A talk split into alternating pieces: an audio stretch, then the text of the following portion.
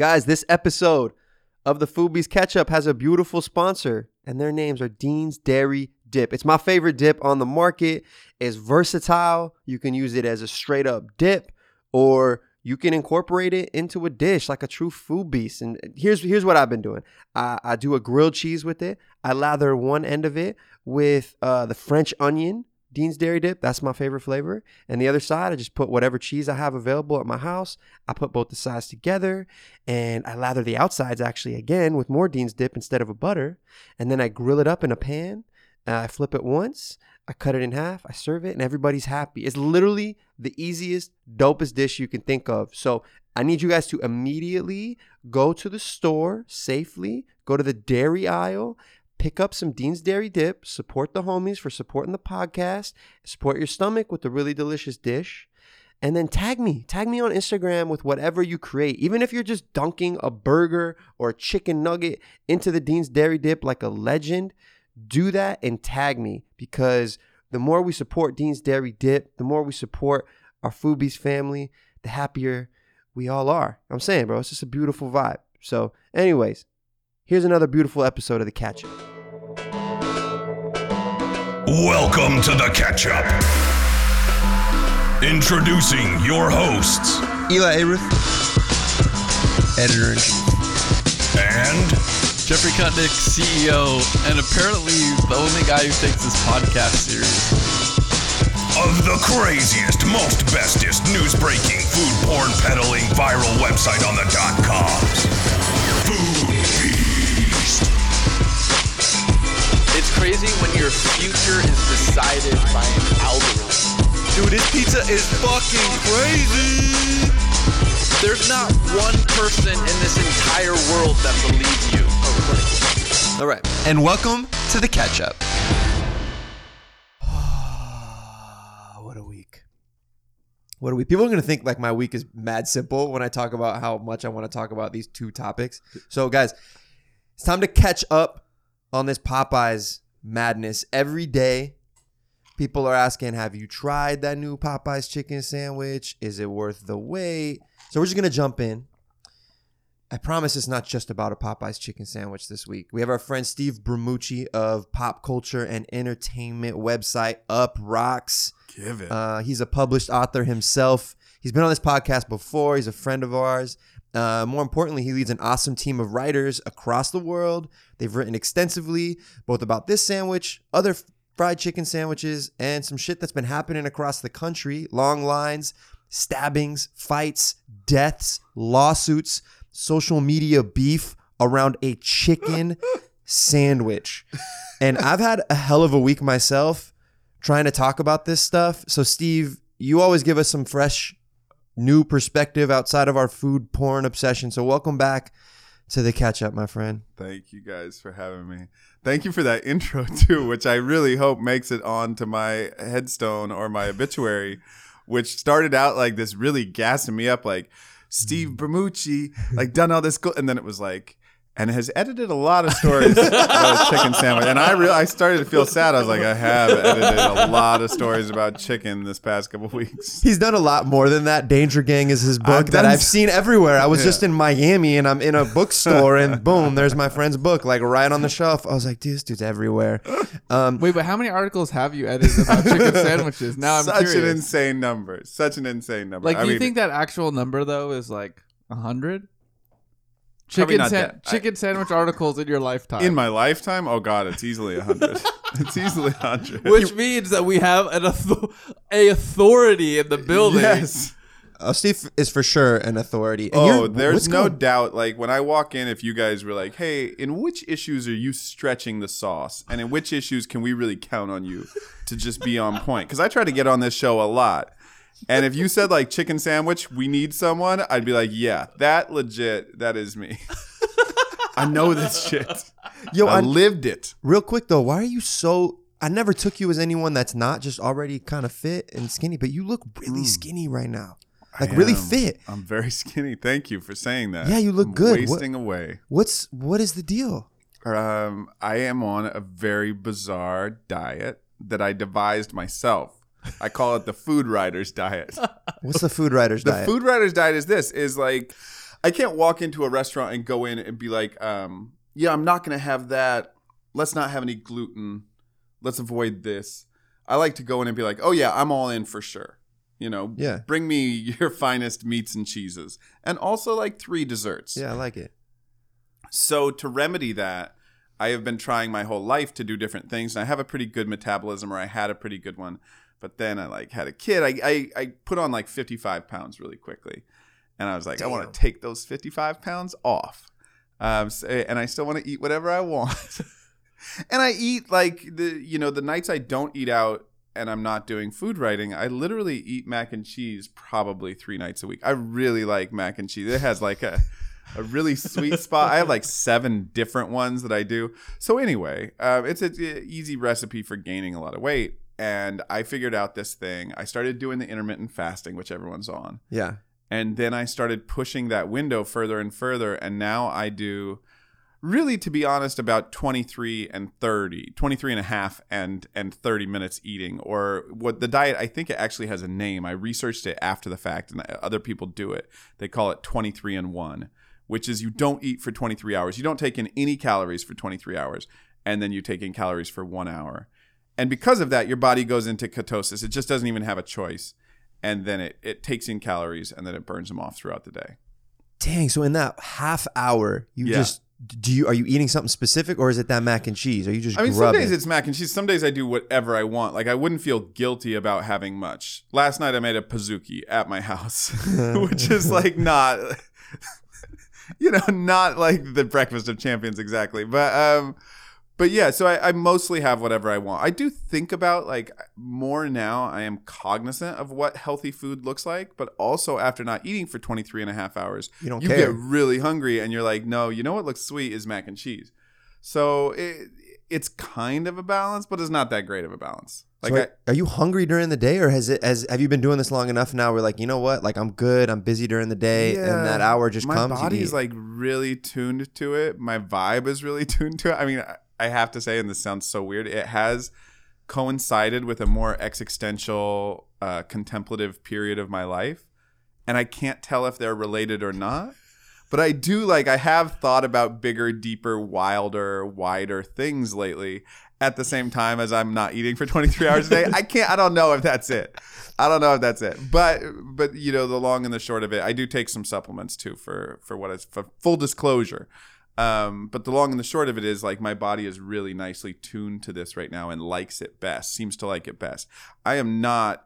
You know, before you guys get murdered on social media, which I think happens every time I come, Yeah. which is why you guys space me out every four months. yeah, You're yeah, like, yeah. I have to recover from the murder. Right, right, right. Like, can we handle getting attacked on social media again, or should we let it breathe for a little bit? And I think, um, you know, ultimately, I am not a, a proponent of crash dieting. This is absolutely sounds like a crash diet.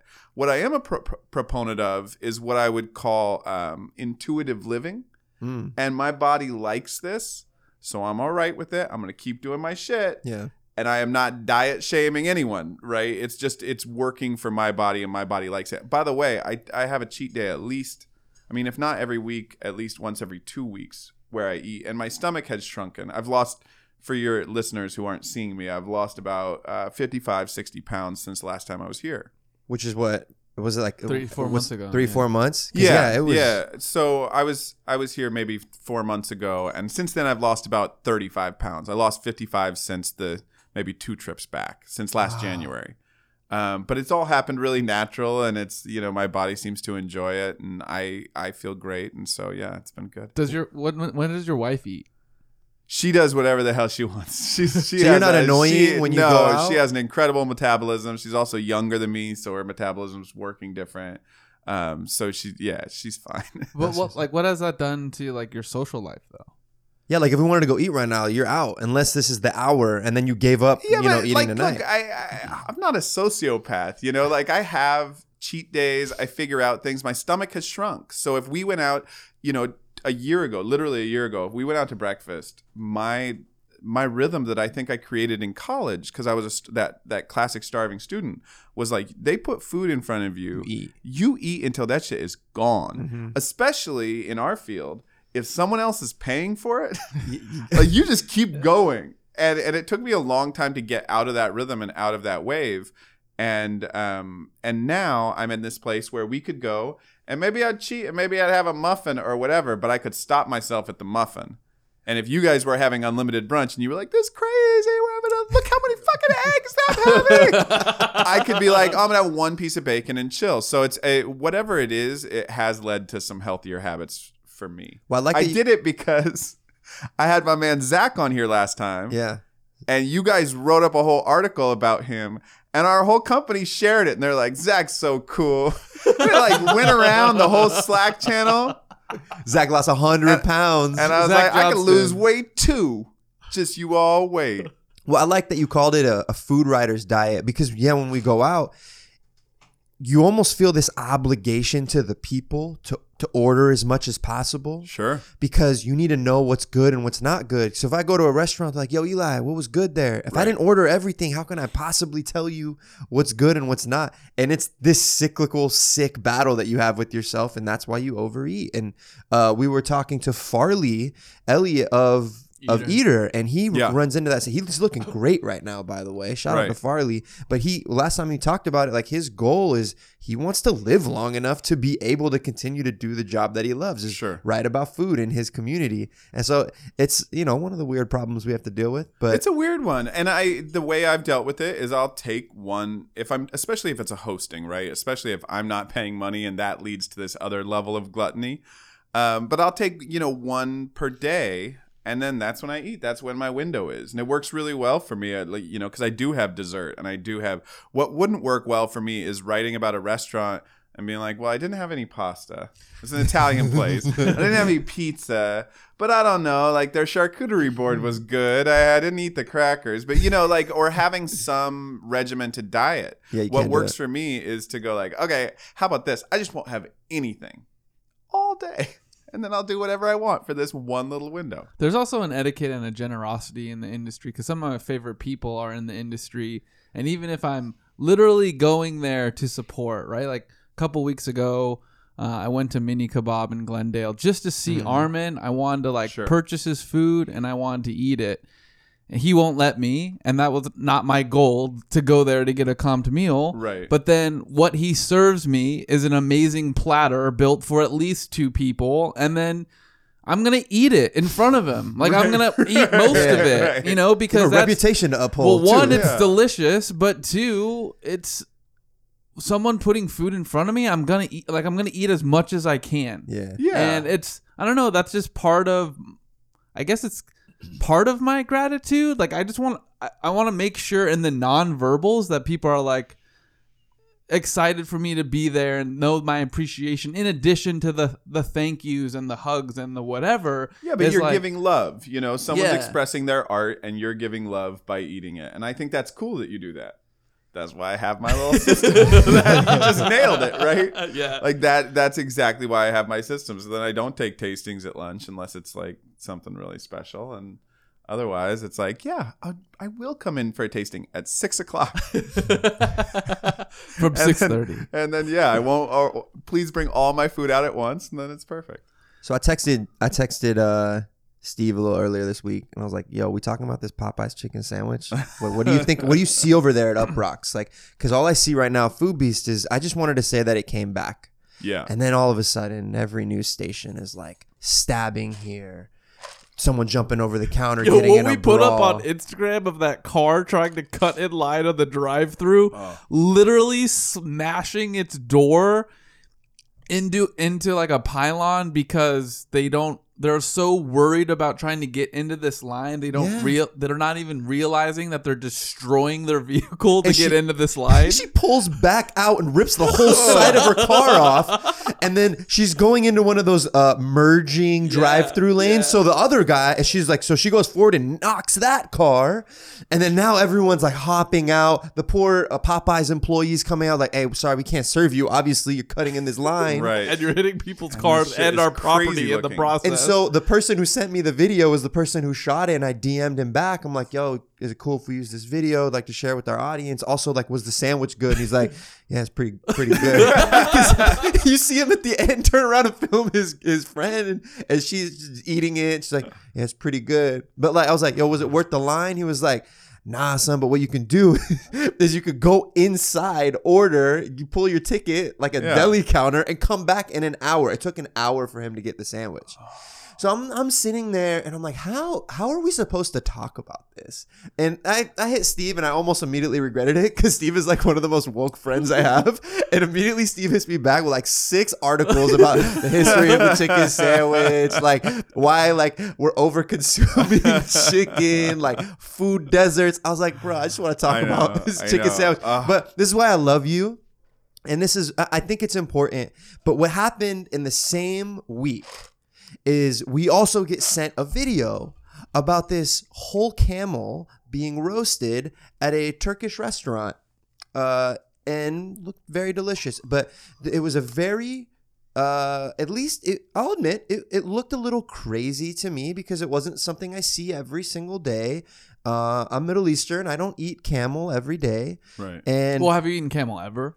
I'm actually never eaten camel. Yeah, so it's not only every day. Yeah, it's like you've and- never eaten it. Yeah, and so I couldn't like. I don't know that. And is it more commonly eaten in the Middle East or? There's like, so like, we're gonna dive a little bit deeper. Okay. People around the world do eat it, and it's not necessarily relegated to the Middle Right. East. Right, I, bet know it's Australia, there- right? Australia has has uh, camel associations, and then there's also you know in you know Dubai there's camel farms where they're they're milking camel, they're consuming camel, so it's a thing. Okay. Anyways, so we get this video, and it's a Turkish restaurant. I like how you act like I don't have my notifications on for Foodbeast. I see everything you guys do. Don't worry. I saw your video of the roasted camel. Okay, so we wrote an article about it. Izzy wrote the article, did really well. Yeah. Uh, talked about the restaurant, how it feeds. That one camel feeds up to 250 people, if not more. Yeah. I put it up on Instagram before I was going to sleep on the Foodbeast account, just so you guys know how Foodbeast Instagram runs. Sometimes it's just Elie. Sometimes, sometimes it's very methodical. Sometimes oh. it's we get sent a video and I put it up. Yo, let's run this. Let's run it. Sometimes I just make those calls. Executive decision. So let me walk you guys through this video. It's a giant camel, skinned already, prepped to meat like it would any other animal. And it's it's going into this massive smoker, almost like it's a custom built smoker at this Turkish restaurant. it looks like a mini tomb. yeah, It looks Sure. It's, Oh, that's it's, good. It's literally like the rock was pulled away from the opening of the smoker, Mm. and then a camel, full camel, that's like sta- literally still in a standing, like it's standing on four legs still. Like Yeah. so, You it can ve- really see how it's a body. Like you can really yeah, see the you- it's- dynamic of and this thing once of being the- alive. The differentiating hump of the animal is like you know it's a camel, even though you uh, what because of the of what you're looking at. yeah. right? And then the the smoker, the guy that's that's doing, I don't know if he owns the restaurant or he's the pit master, whatever. He pushes it in and smokes the whole thing. 24 hours later, you see him reveal it and takes a little bit of the meat off, enjoys it, and you get the idea that they're going to serve it at the restaurant. Sure. I put this video up for no more than 10 minutes. And you guys on Instagram who called me out for it, well, I'll take I'm going to take I'm going to take this hit. I don't I don't give a shit. I'm going to talk to you guys about my real feelings. I took the video down in 10 minutes cuz I was like I'm going to talk to the boys. It's too late at night. I like don't know if I didn't present this consumption of meat properly. But within 10 minutes, we had like 300 comments. Uh, half of them were like, ugh, gross, ugh, disgusting. How dare Foodbeast unfollow, unfollow. Some people were like, yo, it's dope. Oh man, I've never had camel. Can't wait to try it. They're So really forth, going forth. at you guys. They were going after it. So uh, I don't. Did it go up right now or again? Anyways. Oh, cool. I guess it went up again. So Yeah, yeah, we put it up again today. No, no, we put it up. New wave of people. Sorry. No, no, no. I maybe just ruined your day. So, no, no. New wave of people. I don't give a shit. So we're gonna talk about this. So what happened is it went up, and I just I took it down uh, for a myriad of reasons. I was like, am I, I was thinking about it too much. Anyways, people around the world eat different meats, Hmm. and who am I to judge? Who are we to judge? Uh, but I, I wanted to be respectful, and I just took it down. I just took it down. I knew I'm, I knew I would put it up later. I wanted to talk to the team and Sure. talk to our smart editorial people, Nice. talk to everyone in our company who's very diverse. I was like, guys, is there a way we could present this in a way that is not c- clickbaity, if you will? Like, what is our what is our responsibility in talking about this food? Can can you connect the dots for me of like how this connected in your brain, like camel to Popeyes? Yeah, I'm I'm getting there, and because it, it connected the next day when I saw the I took that video down. The next day, I see articles popping up about people in droves, hundreds of thousands of people fighting in Popeyes lines, clamoring over chicken sandwiches, clamoring, uh, fighting other humans. I'm like, what the fuck is going on? And then I w- took went back to the archived video of me w- putting up that camel, and I looked at some of the comments, some of the people that like vitriolic stuff against us as people curating this content, the pe- the person putting that camel in, people eating it, and I looked at them and I clicked on some of them because I just want to understand them as people and where this sentiment comes from, so I can have a better sentiment and explanation when I republish this video and tell this story hmm. again and they have pictures of Popeye's chicken sandwiches. They have pictures of meat. And is it that you we just don't want to see where food comes from? And here's why the connectivity happens. And and I'll, uh, just me as a person that eats meat. I need to see a video of this camel going into a smoker a couple times a year. I'm not. I'm. I'm not a hero. Uh, none, none of that shit. I just need to. See, I'm not gonna go slaughter an animal myself and cook it and eat it. I'm not gonna do that. But I need to see where the food comes from every so often. That's my toll that I'm paying on this road of eating meat. I need to see it every so often. And my responsibility as a principal at Foodbeast is to show you where food comes from every so fucking often so I can have some sort of easy sleep showing you a Popeye's chicken sandwich the other 364 days of the year. So that's what I fell asleep and I woke up on. And that like drained me because to this morning, right before us recording this podcast, we have fucking 10 people curating what the caption should be to explain why camel is eaten in another part of the world where we're not giving that same care to why people are eating Popeye's chicken sandwiches by the millions. That's where I feel. That's how they connect. How do you guys feel? Well, because to go even further is the Homeboy is, just spit smoke though. Like I don't even wish know where it's your aimed at. listeners could be in the room. That was beautiful to listen to, and I can't wait to hear what everyone says. I am so glad to be here for this episode because I have so many thoughts on it. Jeff, you were saying well because the is the connect. I just want to try to understand this Sure. because uh, to me, like, is the connectivity based on what you were saying, the fact that there are now millions of people across the country that have either attempted or e- had the chance to eat this sandwich, whether that was what six weeks ago or eight weeks ago, to now with the release where I'm sure they're stocked up everywhere for the Armageddon of chicken sandwiches. and it's like no one gives like one rational thought of the animal that's a part of that chicken sandwich or the sorry millions of animals that are now a part of this fervor. But when we show not the but we didn't show uh, the butcher process. We didn't show the killing of the animal. We showed we showed an animal that was prepped for smoking. Um, and so because of the fervor and the type of person that's giving that fervor is the same person that's eating the chicken sandwich casually. Yes.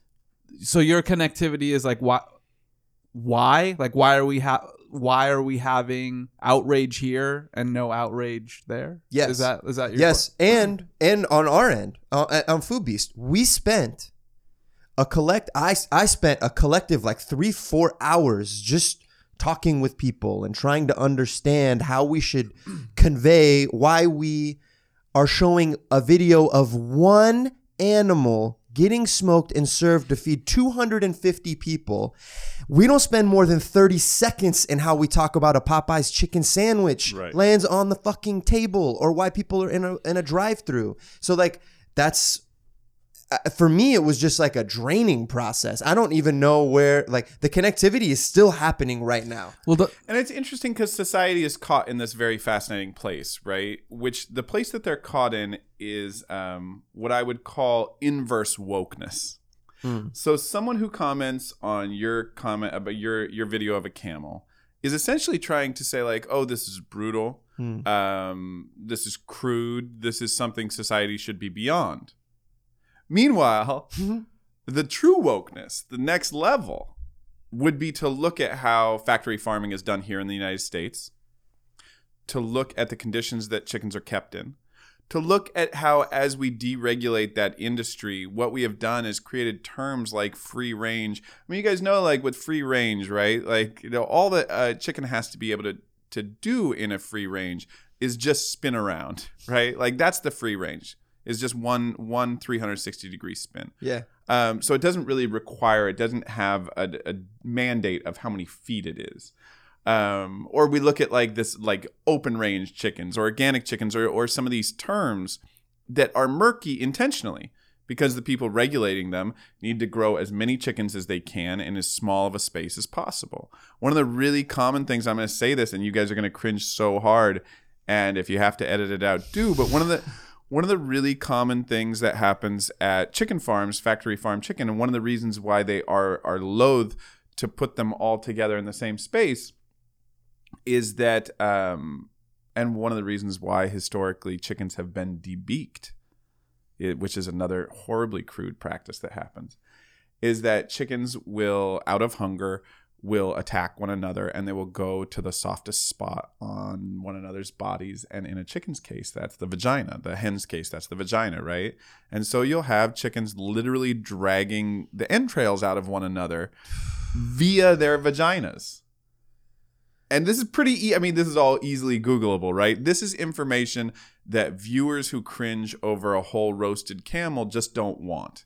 Mm. And the reason we don't want it is it's not comfortable to us and it, and it and it disquiets us and it makes us ask these really difficult questions. But the fact of the matter is, eh, you know, that the idea of roasting, you know, ethically butchering and roasting a whole camel is by miles, especially because that camel has to be mature, right? To feed that whole village or, or that whole restaurant or whatever you said has to be mature, is by miles better than raising a chicken in a battery of cages and having it be raised with hormones and and completely pumped up for two weeks and then get slaughtered.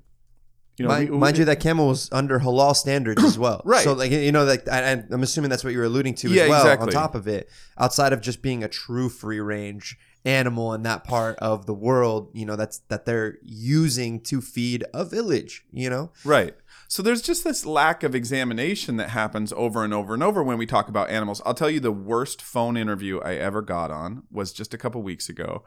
And this it was a guy he plans celebrity vacations to the stars and I'm a travel writer. I was excited to talk with him. I was interested.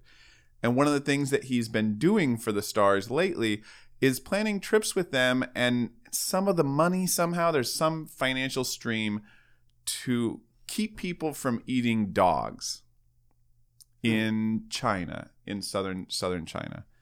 And he told me this and he was so proud of it.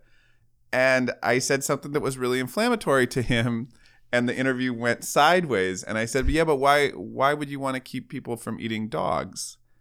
Ooh, spicy. What do you say? And that is spicy. And it, that's something I've said. I mean, I've uh, even when we've talked about um, removing the gaze of the culinary world from just the West or or just you know Europe and the West.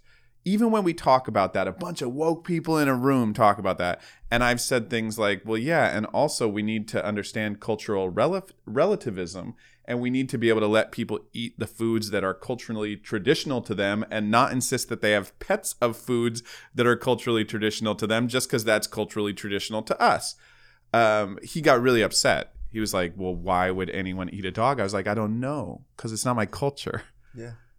but it's someone's culture and you certainly couldn't make the argument that dog is you know dog's great i love dogs i hate the idea of eating a dog but it's also I- if i was raised to hate the idea of eating a chicken maybe i would hate that if i mean we know that that's how the human brain works because we've seen it in india right like we see that they're raised to revere cows which we slaughter in mass Yeah. and so I think like there is this thing that we're not doing, which is saying maybe the way that we're doing things needs to be rethought. Regardless of that, we can't assume that it's right. Right. The second we assume that what we're doing is right and roasting a whole a, a whole camel is wrong, then that's cultural imperialism. That's still the colonialist thought of what we're doing is right and what you're doing is wrong, and we're going to come plant our flag and tell you don't do that. Better to have chickens in sandwich form. And that's part of those conversations and why I don't mean to be, and I hope I don't come off as critical of the people who were criticizing the video I put up, is because I empathize. I understand that you just saw something in your entertainment box of a phone that is not the norm. It's not the norm for you, for me. Sure. So that's why immediately when we had a conversation, the first conversation we had between some of our editorial team the following morning, after I admitted to them that, guys, I took this video down. No one asked me to. Facebook didn't give me a warning. None of, none of that shit. Our article had been running for 24, 48 hours before. Everything's hunky dory. I took it down because I saw when I was getting tired at night, and I shouldn't post that late on something that seems so crazy. Uh, I saw people like, damn, bro, what's next? Dogs? Damn, bro. Like, think about like camel was my homie. Camel's the friend. I like how all these people have such great associations with camels now. Like I've never heard anyone be like, camels are the dopest. Yeah. Ask a hundred people what their favorite animal is, but all right. And I'm just like, and I, I was looking at it and I'm like, all right, man, I'm going to figure this shit out in the morning. So I'm just going to take it down.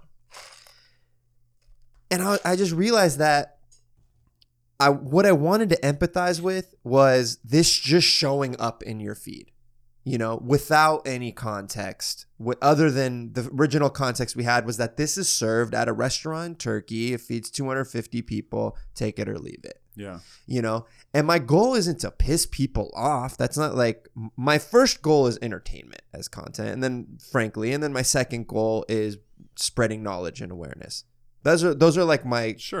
those are my guiding lights and so but if my entertainment hurts people at like near my bedtime i'm gonna like if it's i'm not dying on this cross Right. tonight i'm not Your doing entertainment i'm can't not a mess with hero your sleep pattern. yeah, I'm not a hero, man. I'm, I'm not to stay up and try to converse with everyone in the comments tonight. I took it down. So here's the challenge that I, that I would offer to you guys. Here's the the um, Instagram that I want to ask if if you'll put up is let's juxtapose the two videos, right? Let's juxtapose a video of people wilding out and fighting, looking for a chicken sandwich, and we're gonna get into that. I- Yeah, there- we haven't they- even got there yet. there's a reason to do that too. But let's juxtapose that with roasting a camel and let's have you ask your audience why did our video of a human being roasting a mature camel cause more uproar for us as a company than two gro- grown humans fighting over the right to get a chicken sandwich?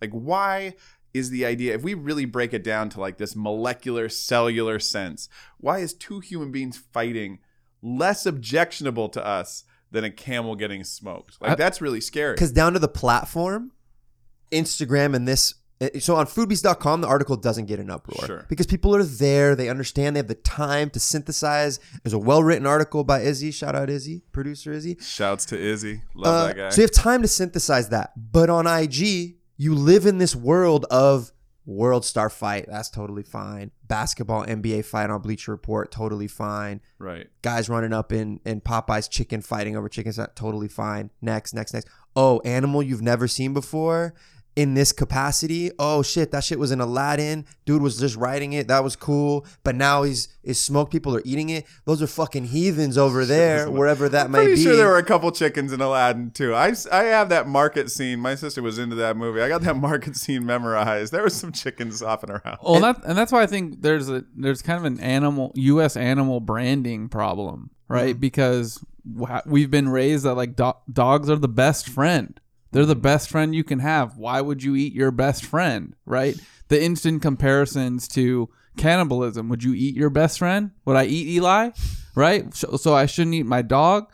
But I think that's, you know, again, I don't think camels have the best theoretical publicist in America where like yeah they cool they showed up in you know Aladdin Arabian Nights and they you know they but I think it's because they don't people think of them as exotic animals and like oh what what thoughts have people had in the US about camels so much fun to ride one Yeah. right like spit. look look at that like think of the journey that i can have right like i'm i'm going to india in the next couple of weeks we are specifically going to Jaisalmer this part of india because my girlfriend wants to go on a camel expedition Hell yeah. that's that's the reason I'm taking seven flights in in twelve days to go to this region because there's this enamor with like take me across this desert journey with my with an animal that'll be my friend. Mm-hmm. It's the same when we hear about the horse meat in Canada. When people talk about eating horse here, it's like people are like, I grew up, I went horseback riding. I grew up with the horse. These are my friends. Why would I ever eat them? But again, like in Dubai, with what you're talking about, these are camels domesticated specifically for their milk. And just like cattle, and I don't know this for a fact, but I'm going off premise here, hmm. is like I'm, I'm assuming after a dairy shelf life, they are used for food because that's that's what happens with cattle.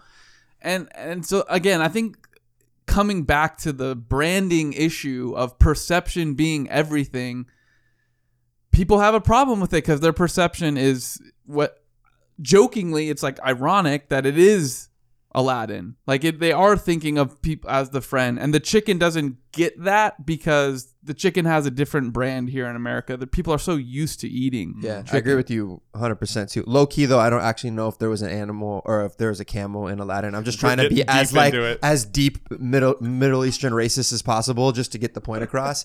um and I and I don't know this also for a fact, but I think like the younger the camel the tastier. I think it's kind of like, you know, Probably. like, I mean, look for your listeners. Um, first of all, shout out to the, you know, hundreds and hopefully thousands, hopefully ten thousands of just listeners you have out there, because there's a big segment of them who are vegans who are cracking up right now and going, "Well, we've been telling you guys that. Like, don't eat, don't eat uh, fucking uh, animals." So they're allowed to. Like, I like this though. Vegans are yo, be outraged at. That's fine. You you guys are Sure. the ones that are that are living this truth. You're And consistent.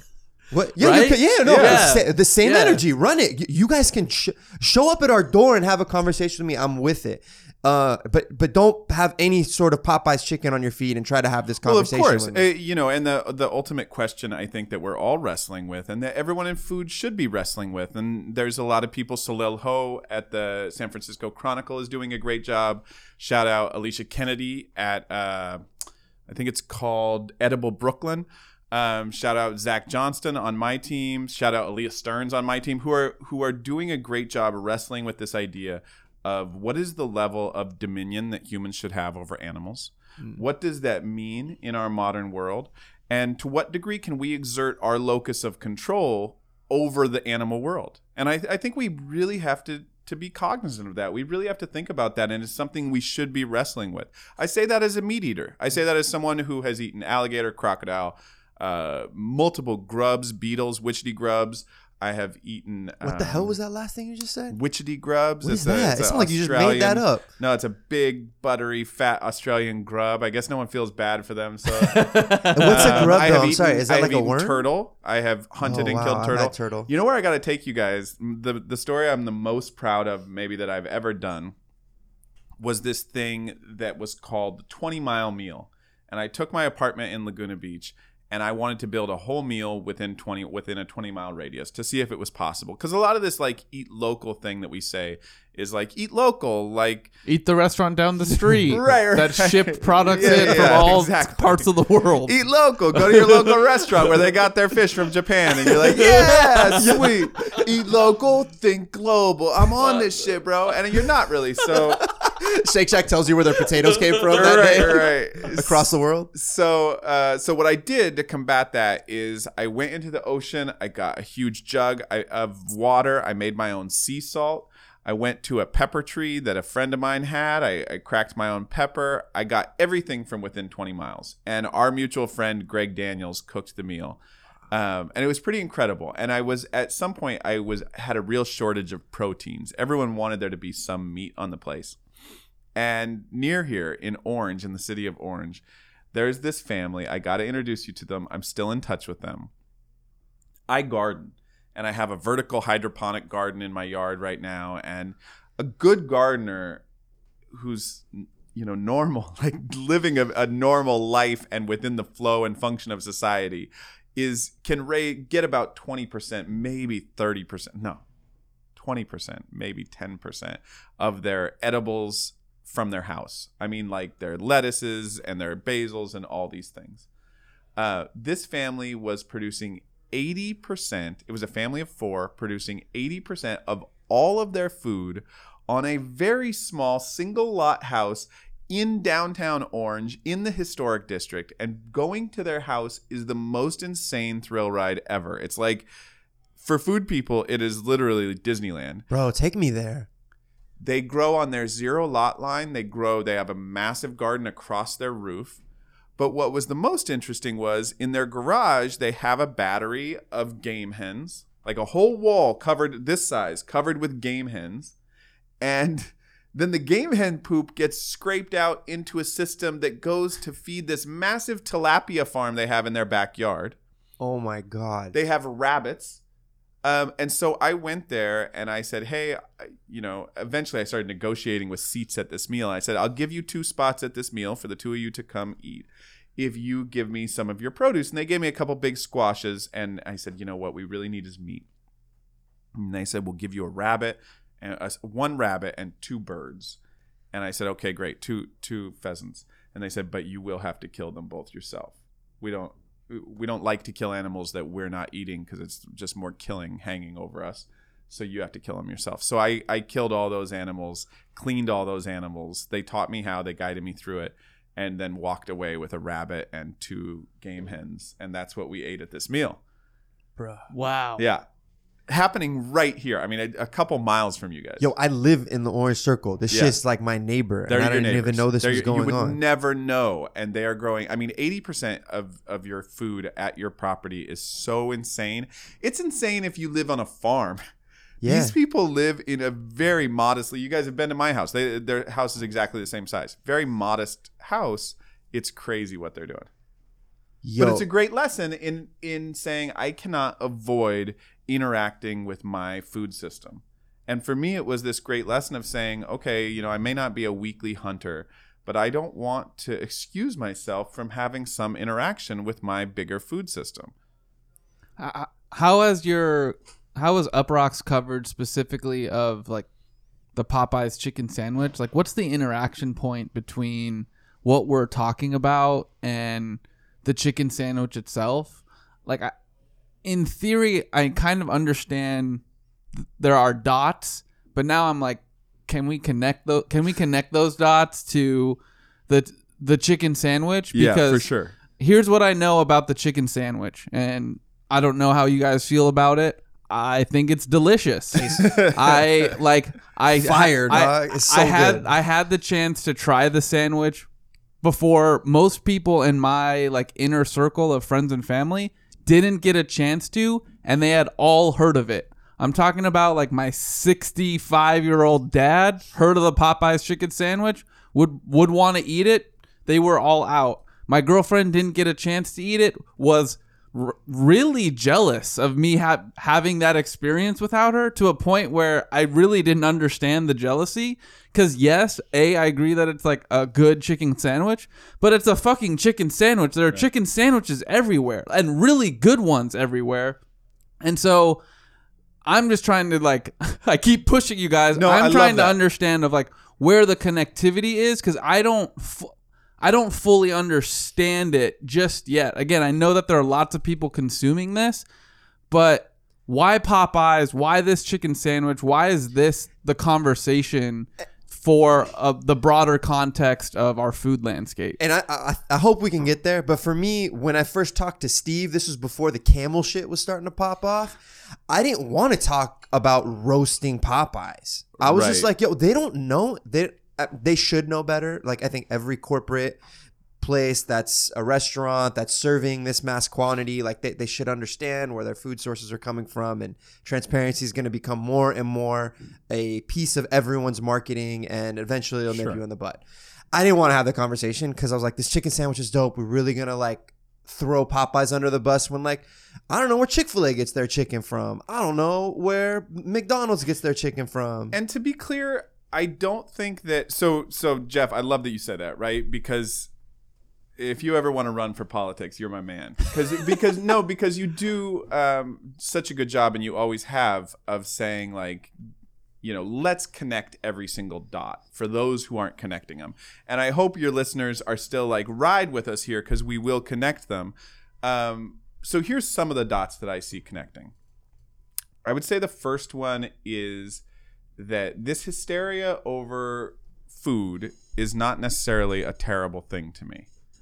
I get I get excited about food. I've waited in line for good food.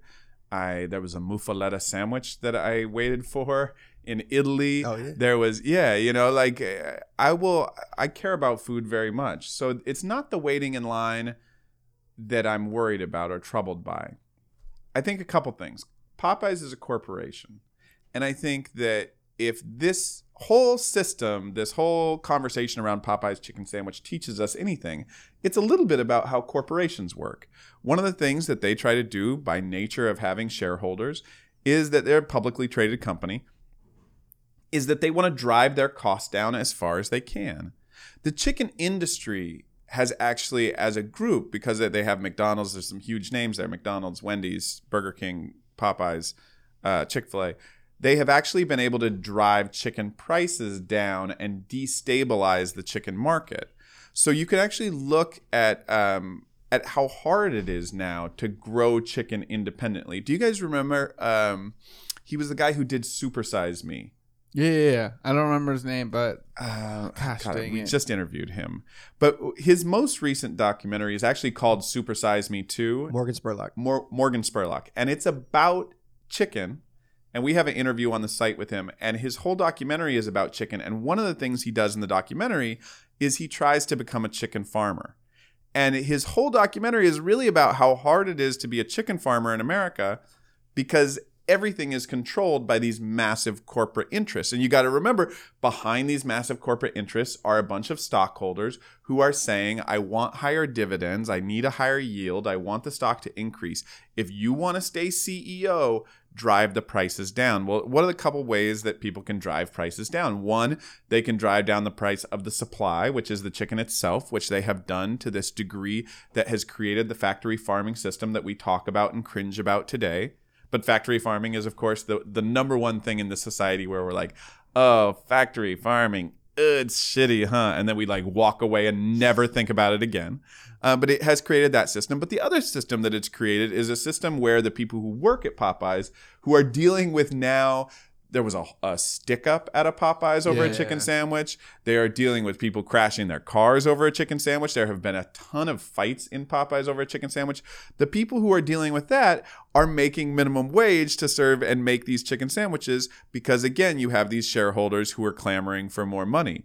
So it it actually like Popeyes this whole conversation at its best can allow us to investigate the fast food mechanisms that exist and the entire foodway, right? And the entire foodway that we've built up around fast food, which again is not something that I deeply abhor. And the reason I don't deeply abhor it is because because there are people who need it right now with what we have. Yeah. There are people who need fast food as a way to find peace in their lives because of the income they have and they need that quick meal and if the quick meal can be good more power to them and i'm stoked about it right but for the three of us who currently have stable jobs and you two are, are the heads of a company do i think that we can do better than going to popeyes for a fast food sandwich i do i found one very close to here i went to Richard Blais the, the top chef Crack. Shack. Crack Yeah. Shack. Crack Shack. So what Crack Shack does, and I love what he does. First of all, I love his sandwich. One of the jokes that I've been making about this sandwich is the the fascinating thing is we're acting like it's super hard to make a really good chicken sandwich. It's actually quite easy. Like I've never screwed one up, and I've screwed up almost everything I've cooked, and I've never screwed one up. But Crack Shack, they actually have a card that comes out with your food that talks very specifically about how their chicken sourcing system works, and they are better at sourcing than Popeyes, and they are better than the fast food. Now they cost quite a bit more. Mm. So it's it, that becomes a tricky conversation too, because you don't want to come from this place of financial privilege and be like, "Yeah, everyone, go to tra- Crack mm. Shack where you pay, you know, four dollars more for your sandwich, and it is better sourced." I mean, it's a lot. So the thing is, is a a writer on Uproxx, Zach Johnston, who we've mentioned multiple times, he had a great breakdown of the history of the fried chicken sandwich and where it's at currently. And he breaks down the pricing in a really interesting way to me because he, he makes sure to remind us that, okay, so a crack shack sandwich that you're talking about, the locations that are in, it's like a nice part of San Diego, one location, Yeah. and then a nice part of Orange County and Costa Mesa, where it's completely reasonable and normal to pay twenty dollars for a fried chicken sandwich and some fries and a drink, Sure. right? And so the next level is like a Chick Fil A sandwich costs three dollars and five cents. Uh, Hattie B's great uh, Nashville hot fried chicken sandwich. That one costs about nine bucks. Uh, the Popeye sandwich is selling around four bucks, and uh, like the McDonald's McChicken is like a buck, right? So we can't. It's almost hard. Zach mentions it in his article that it's hard to have the conversation because it's almost it's it's patronizing and not thinking about the person who needs the one dollar chi- that's become accustomed to the one dollar chicken sandwich that frankly is what Foodbeast was started on like that those are the first things that i was independently able to purchase myself in college hmm. is like this is what's new at Carl's Jr. It's this the, this chicken sandwich is good to me right now. It fulfills my financial needs. It fills my stomach needs. It tastes good, and so it's it's that's why like the wokeness. It, we need to have it, but then we need to understand who these things are are fulfilling and what are the small steps we can take. You That's know? true. It's also tricky though that we live in a massive lie. And I want to make sure.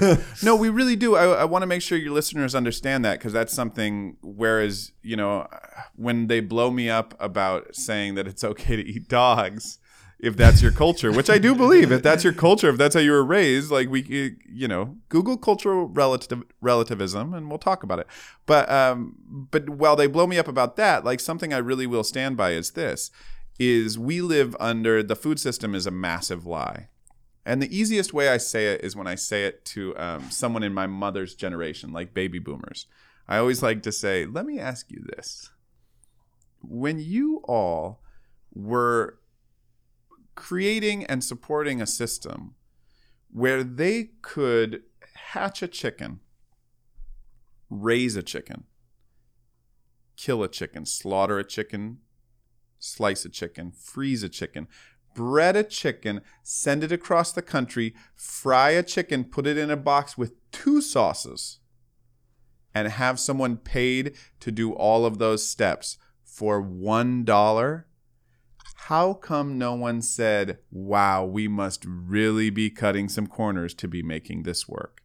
And that's the thing about the American food system that we really have to understand is that we have been writing a bunch of checks that we can't sustainably cash. And one of them is factory farming. There are a lot of them. You know, we we can't we need to look at food subsidies that have been paid out in this country because if you talk to any good chef, right? You talk to Jason at the playground, you talk to, you know, any chef that all of us know, any great chef that you love, any celebrity chef, the first thing that they will tell you is that our whole mindset about how much money we spend on food is mm-hmm. wrong. How much food should cost is wrong. How much labor costs is wrong. How much we expect is wrong. Going the first piece I ever killed at Uproxx and said sorry, I'm I'm killing this piece was a writer who had gone to uh, Danny Trejo's taco shop and wrote this whole hit piece about how the essence of a taco it, it should be four dollars. Why is Danny Trejo charging seven dollars? I was like, fuck off. It's it's tough work making a great taco, and it should cost more. We've actually lied to ourselves about that. The massive economic structures of how food systems work are false. So that when you two were in, you know, 12th grade and you were studying uh, personal finance and you had to take that mandatory personal finance class, and the teacher came in and they said, "Yeah, like your food bill should really be about a third of your housing bill, and a thir- and your housing bill should be a third of your overall income." That was the that was the metric, that was the rubric that I was taught at least. And that's a lie based on a false system that has all sorts of subsidies built into it and all sorts of shortcuts like factory farming chicken built into it. So we have to rethink everything. That's wild because if you think about Start with like the sandwich. I wasn't I was never a caveman obviously, but in caveman days, if you broke down their finances like in a day, I would guess that most or a majority of your day is spent Sure. trying to find food, which is essentially the cost of their day during that. So like it was more than a third. Yeah. You know? It's a perfect example. That's that's wild to, think about that too. And it's again, it's it's I've been doing a bit of research on like vegan and vegetarian and and there's a lot of philosophy and psychology behind the interaction and politics between uh you know a vegan and a meat eater an omnivore carnivore and the levels of it and a lot of it that i've i've found in is that and this isn't something that i'm coming up with is just something that I most recently found is that we don't want to be reminded why we get so angry as carnivores at vegans is that we don't want to be reminded of shit. Every Sure. no, they they come and like put a little pin in our and blow up our world bubble for a little bit, and we get pissed at them for reminding us that frankly they're not totally incorrect on some of their sentiments, but that that dichotomy, that paradox in our head of like we know we shouldn't be eating this much of it. It irks us to our soul, and that's why there's this vitriol towards. I- think it's getting a little bit better, No, but, but that's why you got criticized, right? The camel still looked like a camel as it was being roasted, so you got shredded. And the chicken sandwich does not look like a chicken. Mm. So people are like, "Oh, that's cool with that. I can Yeah. I can wrap my head around that. That just looks like a patty. I know patties. Patties are delicious. That looks like a camel. I know camels. Camels are friendly and cute. That's angry to me. yeah. How do you guys? How would you guys approach this camel situation if it was an Uproxx thing? Like, I know you guys. It's a little bit out of context. You guys don't. It's not like a strictly huge food vertical. because cover food quite a bit in the mm-hmm. life section. Uh, Yeah, I mean, I would be more interested to cover the controversy, right? I would be more interested to cover this conversation that we're having of why do we do this? Why do we why do we get so upset about certain animals and not others? And what does that mean? Like, what does that mean in the broader sense? What it really means is that in our heads we have a hierarchy of which animals are important and why. And I don't think we know that, and I don't think we talk about that, and I don't think we admit that, right? So we don't admit that we think camels are more important than chickens. But that's what our actions indicate. yeah. And that's always really confusing. I think that's always there's like a toxicity there that I don't believe that humans ought to be the ones making all those determinations of which animals are important. Yeah. You know, on the on the conservation level, as you guys both know, I I you know came to Uproxx after 6 years of running a conservation column. On the conservation level, one of the interesting struggles that they deal with over and over and over in conservation, why my man Steve Irwin was so important for that world, is that it's very hard to get funding for reptiles, which I love, my personal passion.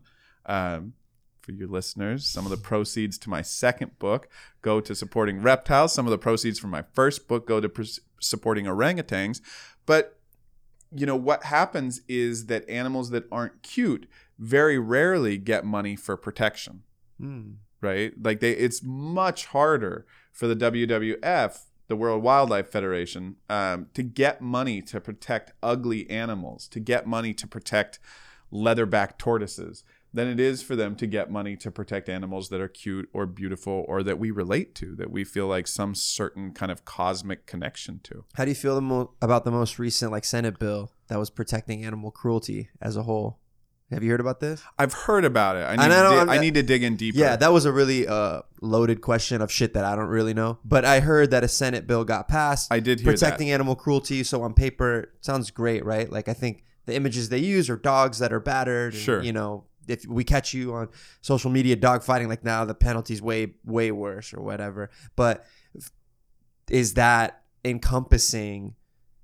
You know what's happening in factory farms and that's now now you're understanding the balance or at least i'm starting to understand the conversation around we're basically giving dogs a higher pedestal than the chickens and the cows and all of that because they might not be under the same protection on that bill. Now sure I, I hope some of that bill covers cow protection and chicken protection. I just don't know. But Mhm. I, I it's funny what we're experiencing on a national federal policy level and I, you know who knows why camels aren't a, as big an animal in the states because of that. Yeah, I'm having a, uh, like. Sorry, I, I've been I've been kind of like lost in my own head for like 15 minutes, but it's because but it's because like you said something about when we or if I was a caveman, like how much of my money, if there was a currency and or time, would be spent toward f- probably two things, right? Shelter and food. Like those are the two things. Well, you're a caveman. yeah. You got the ca- shelter covered. sure, yeah, if you have a caveman, we got the shelter covered. Or but if you're if you're Clothing, an, training, yeah. an aborigine, right? And like how much of your life, not just like entire life would be spent towards those two things and what's really interesting is where we're at as an advanced society how much of our time we choose to put towards things that aren't shelter and aren't food because we feel like we're entitled to those things beyond the basic necessities, right? Like shelter if we're talking about like our generation, like the millennial generation of renters and how there's va- obviously there's like value of there's some sort of value of living in a pl- in a dwelling um, but not necessarily putting the same value because it's so hard to even think about a purchase especially like here in California and like what it takes to even have the enough capital to think about that. And then on the food side I feel like so much our so much of life has become about aesthetics and so much of life has become about experiencing your best life in whatever definition that you have for what that is is that if i can shrink my food if i can shrink uh, you know a majority of my meals to be under this $10 price point that allows me to go to this concert or to this festival or to this whatever you're the deci- we're making the easy decision of okay i can get a meal for under five dollars and that's going to help me obtain something else in return. But those decisions are so loaded right? That's i think that's like the, the the conversation that i'm excited about is like yes i understand the need for the dollar chicken sandwich for the person that has a dollar in their wallet. Right. i completely understand that I think the major I would I would imagine the majority of audiences listening to podcasts and therefore our podcast in general isn't necess- the majority isn't hmm. necessarily someone who like is relying on that dollar chicken sandwich to feed that them that meal that they need for sustenance that Right. day. Uh, that's I don't know our full audience, and again, I'm not speaking for everyone within our audience because I know there's a lot of people struggling. But yeah, I, I just I don't know. I that's like where my mind is going of like how much we don't think we have the luxury of not thinking about it and then to make matters worse is we're probably receiving more marketing messages than any any organism on the planet ever right Here's Like- how luxurious it is. Steve eats one hour a day, dog. you can eat. Any, you live in a beautiful part of the world with some of the most amazing food around, and you decide to eat once a day.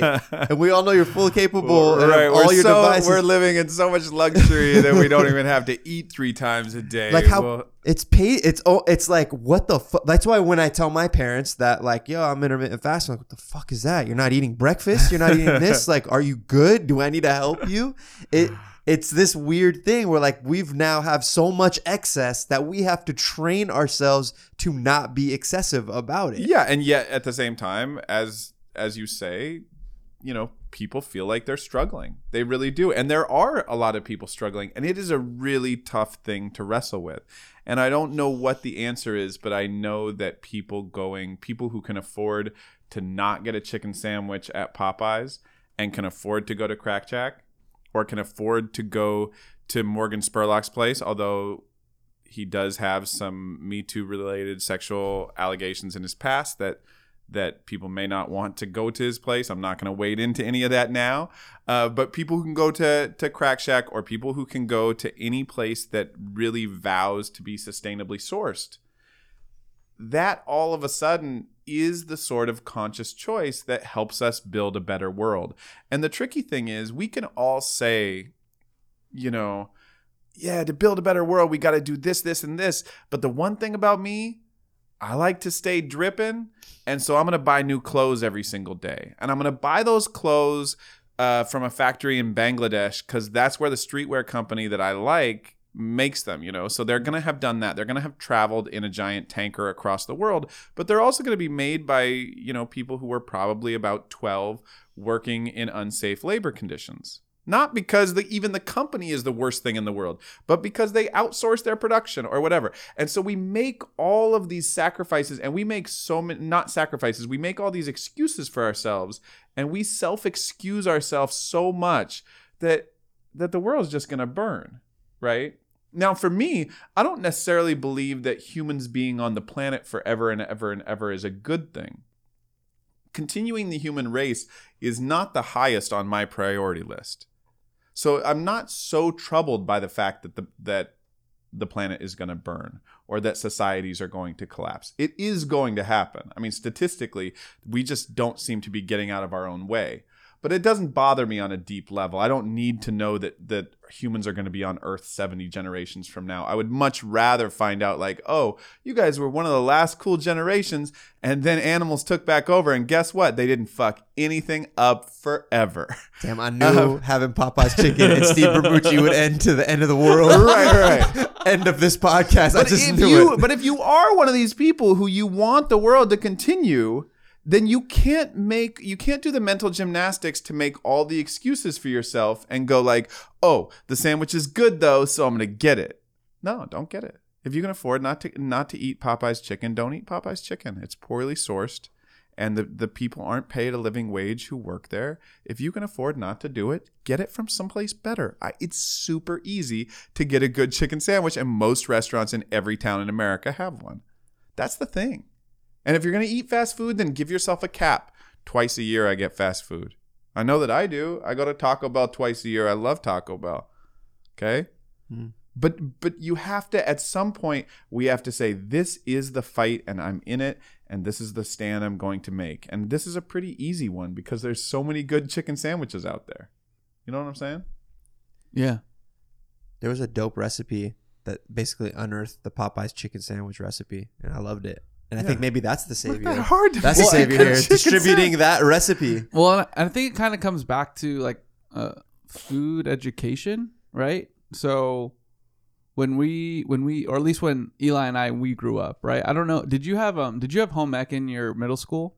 Yeah, it was So- whack, but it was there. So yeah, the only the only real chance outside of if I was to I was lucky I got raised in a home where my mom cooked a lot. So if I wanted that education, which when I was in 7th grade wanted want nothing nothing of, but now I want every morsel of her knowledge base um but like home ec theoretically in middle school because I we didn't have it in high school, at least not to my knowledge. I don't think We we, just did. didn't take it, bro, because we were so focused. Was it- did they have it? I think so. Yeah. Okay, well, so within middle school and high school, there's potentially a there's one class that's an elective that you can potentially kind of sign up for, and there's a health class that might go over some like nutrition stuff with a outdated pyramid, right? Like that's kind of like the that's your food education growing up, and when you think about that, That for- shit's out of balance, well, dude. out of balance for like you uh, as an organism on this planet are making food decisions every day of your life. You're gonna make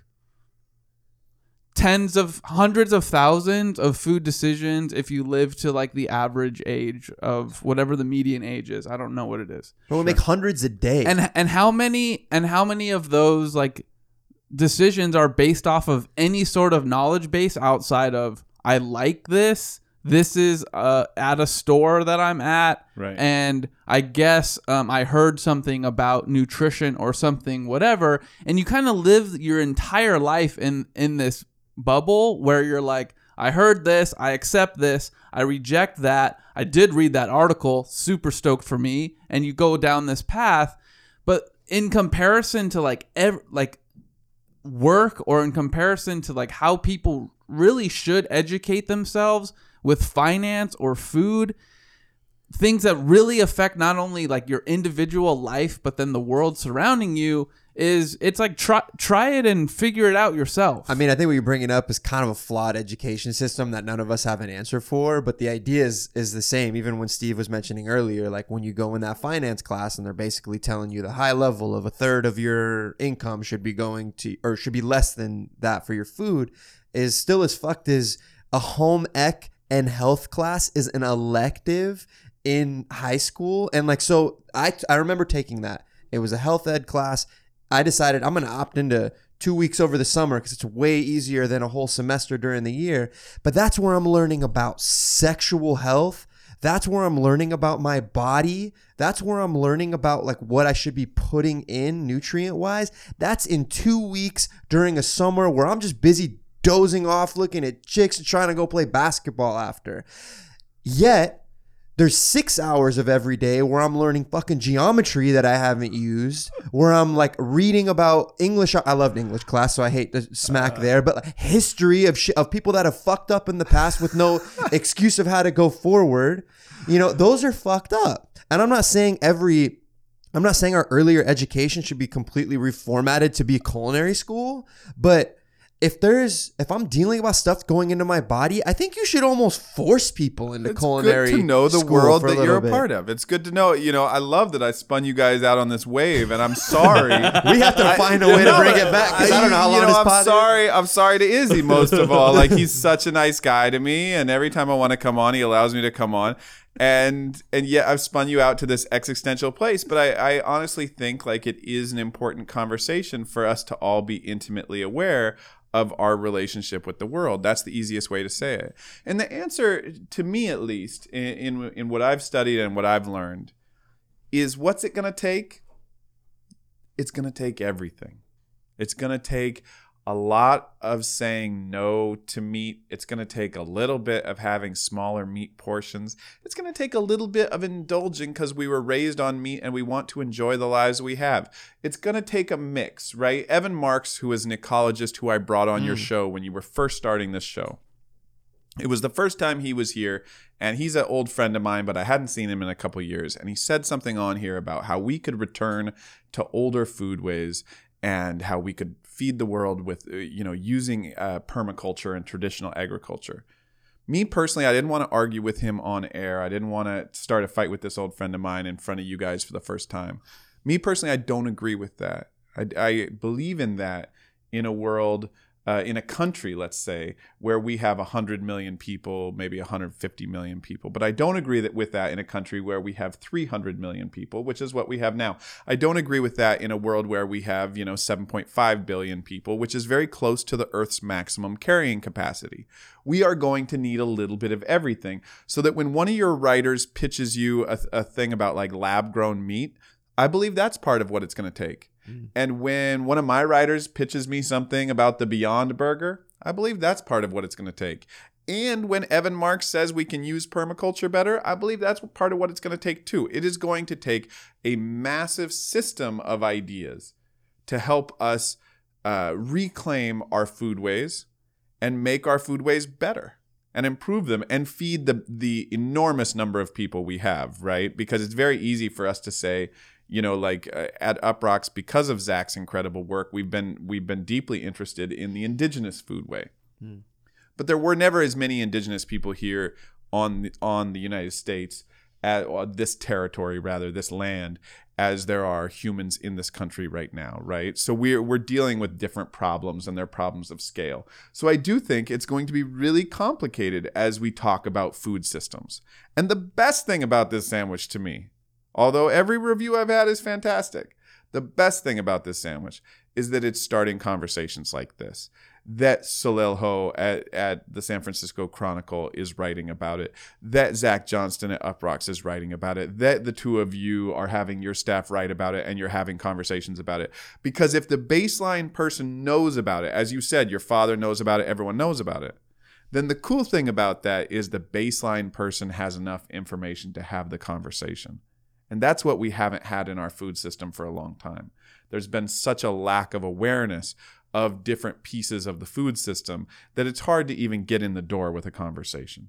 That's when you get blocked, and all of a sudden, the same person who's eating a chicken sandwich in one hand is scrolling like "f you," I'm unfollowing about uh, an entire camel on the other hand. That's where we really get blocked.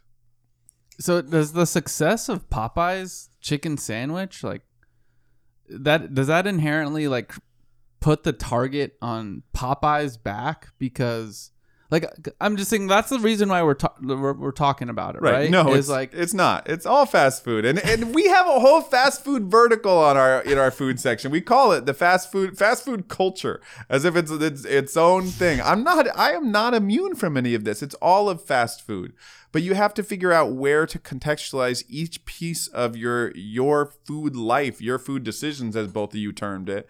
You have to figure out where to contextualize that in the broader system of your life and what you believe a human's role in the world should be.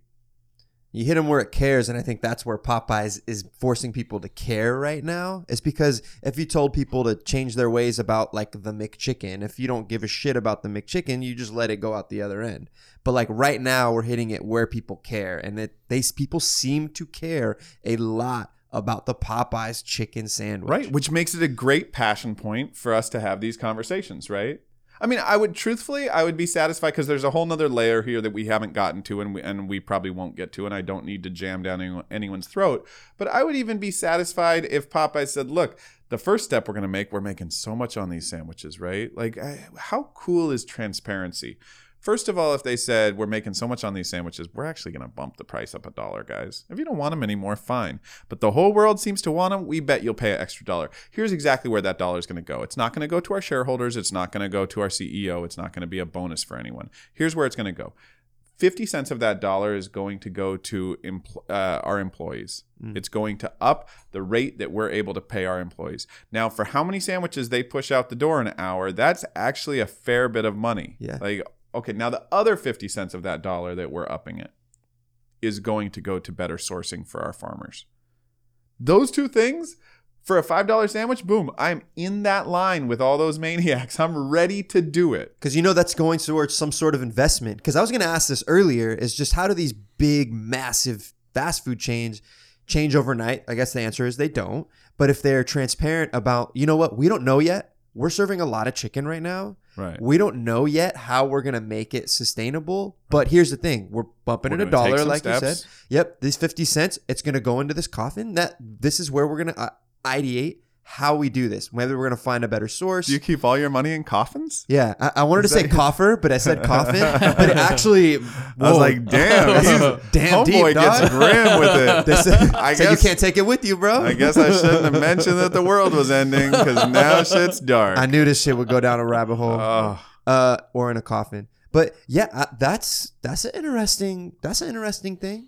That's an interesting. I mean, they could change the world, right? Like they could. The the CEO of Popeyes could instantly change the world. And here's the crazy thing: is their stock price would probably go up because all of a sudden they would have some bit of sustainability story.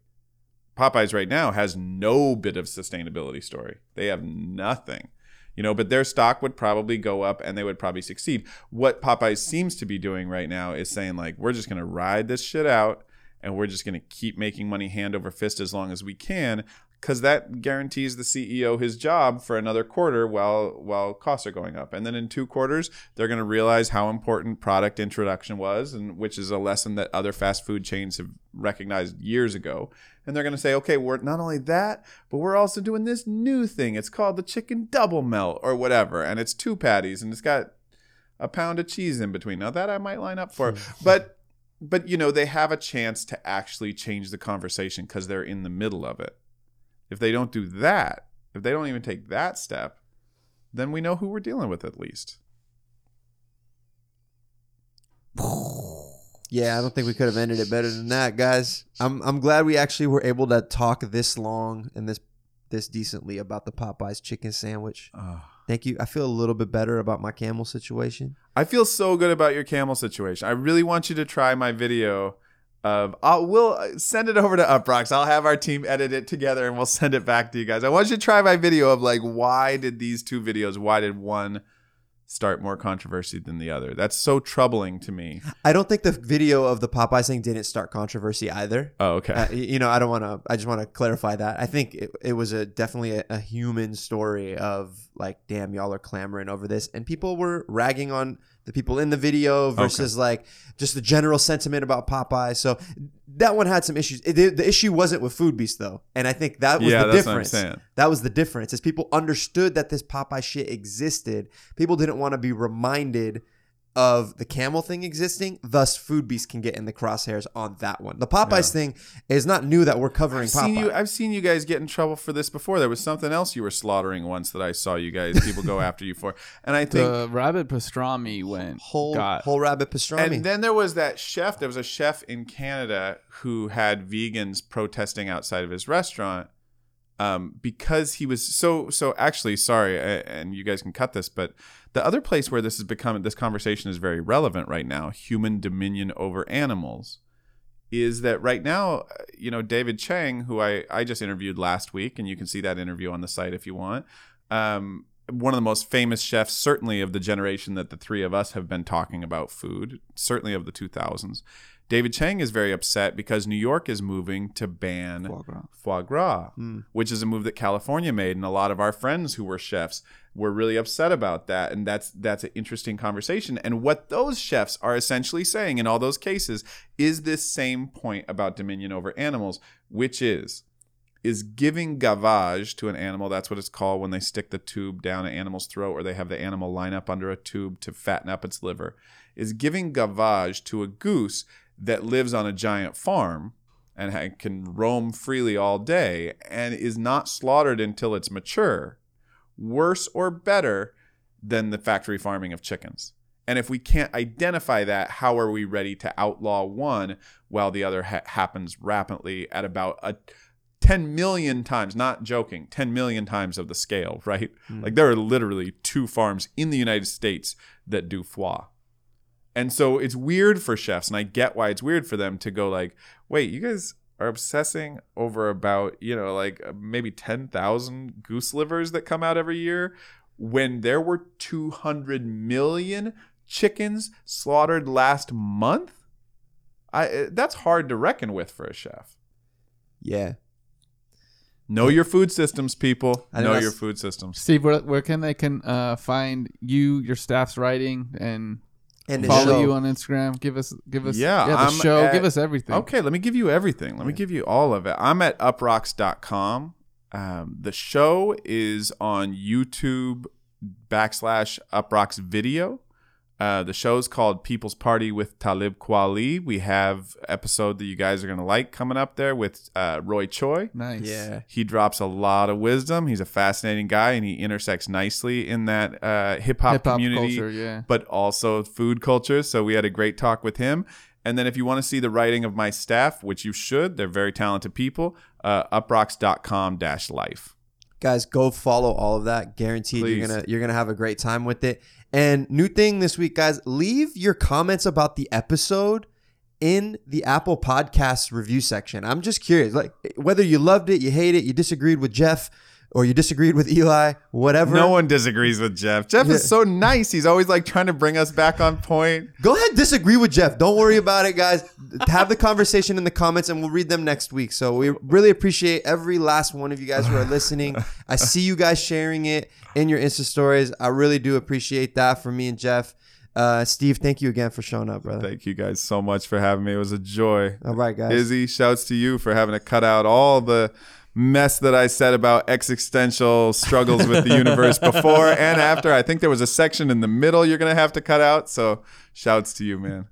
All right, y'all. See you next week. Bye. Thanks. This episode of The Ketchup is brought to you by Dean's Dairy Dip, the number one French onion dip in America, and the classic, cool, and creamy sponsor of Foodbeast Kitchen League's Dean's Dip Off. We're pitting innovative chefs against Dean's Real Dippers in head to head recipe battles where the Dean's Dip Off lets you join the live audience in trying to sabotage the competition. Yep, you can sabotage our contestants live, and no matter what, Dean's deliciousness stays intact. Check out the Foodbeast Twitch page for the live streams, recaps, and Dean's Dip recipe videos, and look for Dean's Dip in your supermarket dairy case because Dean's is real dip for real dippers.